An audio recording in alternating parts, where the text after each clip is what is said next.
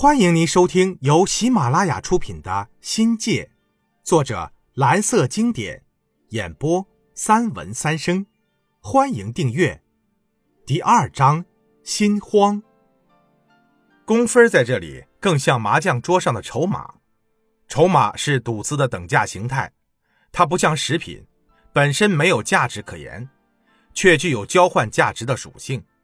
工分最初表现为没有意义的数字，可以看作一种虚拟的符号，要赋予它一定的等价物，才能起到价值尺度的作用。与其说社员挣的是工分，还不如说是为了追求它背后的等价物。因此，努力增加等价物的比重，增加工分的含金量，是生产队的动机，更是全体社员梦寐以求的终极目标。简单的说。工分最终转化为等价物的，首先是口粮和杂粮，是人赖以生存的基本物质。工分的分配，也就是工分的等价物，不只是钱粮，还有棉、油、肉等副食品。队委的年终分配，实则是工分兑现，即物质的兑现。生产队的年度结算，均以家庭为基本单位。从记录档案来看，像红薯。花生这类不易储存的物质，在收获后就按人头均分了，并在春秋两季将谷子也做了预分配。年终只是根据工分再做一次正式的总结算。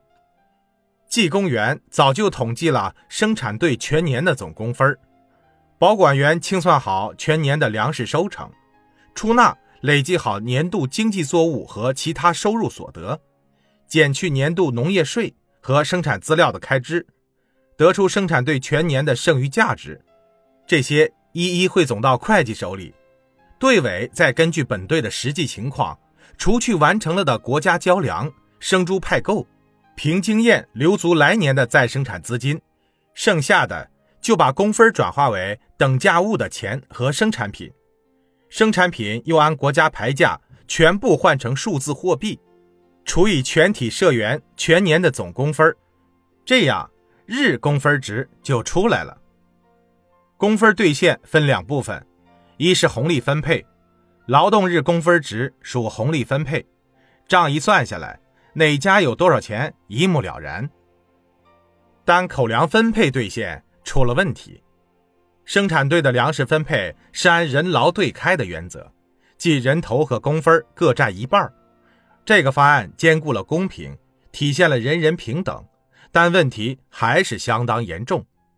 一些家庭壮劳力多，挣的工分多，认为对集体的贡献大，粮食平均分配与自己的贡献价相差太大而感到吃亏。一些社员孩童多，全家挣的工分少，得出钱买口粮，所分粮食不能满足需要。经过几番商量。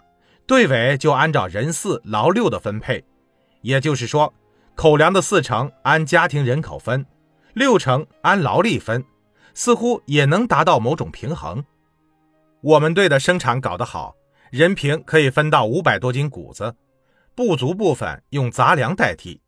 听外村的知青说，他们队惨了，人均分到的谷子也就二百斤左右，把其他杂粮加起来，那个日子怎么计划？都难熬，每个工分值是按分来算的，出工一天还挣不到一毛钱。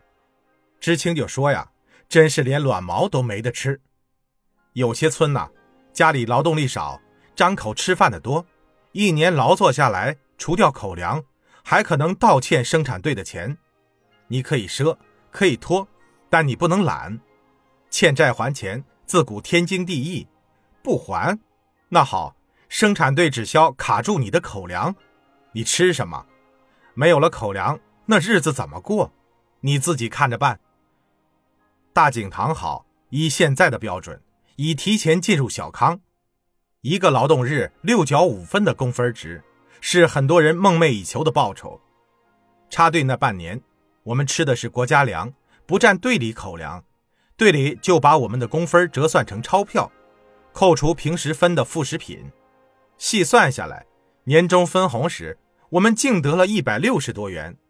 母亲说：“这小日子过得快赶上高干了。”因为生产队里工分值高，社员们指望着天天出工，争着出工，出工就有了工分。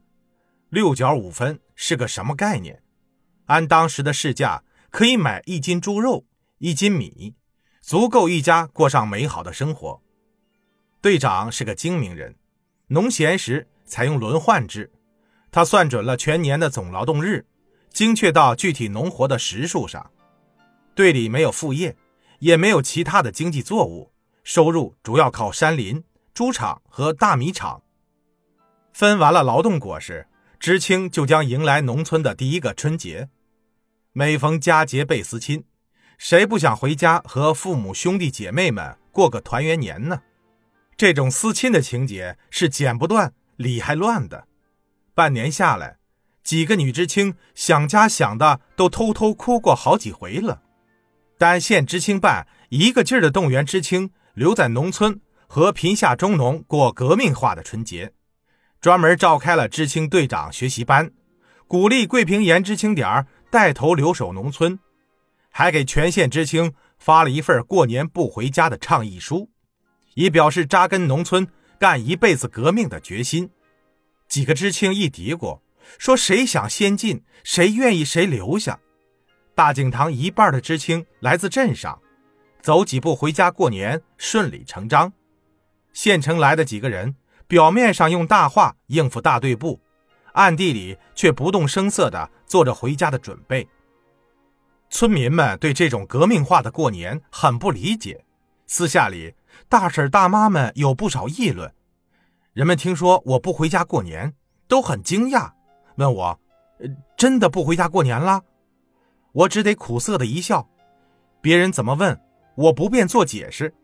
有婆姨背后就猜测，也许我是后妈养的，才不想回家过年吧。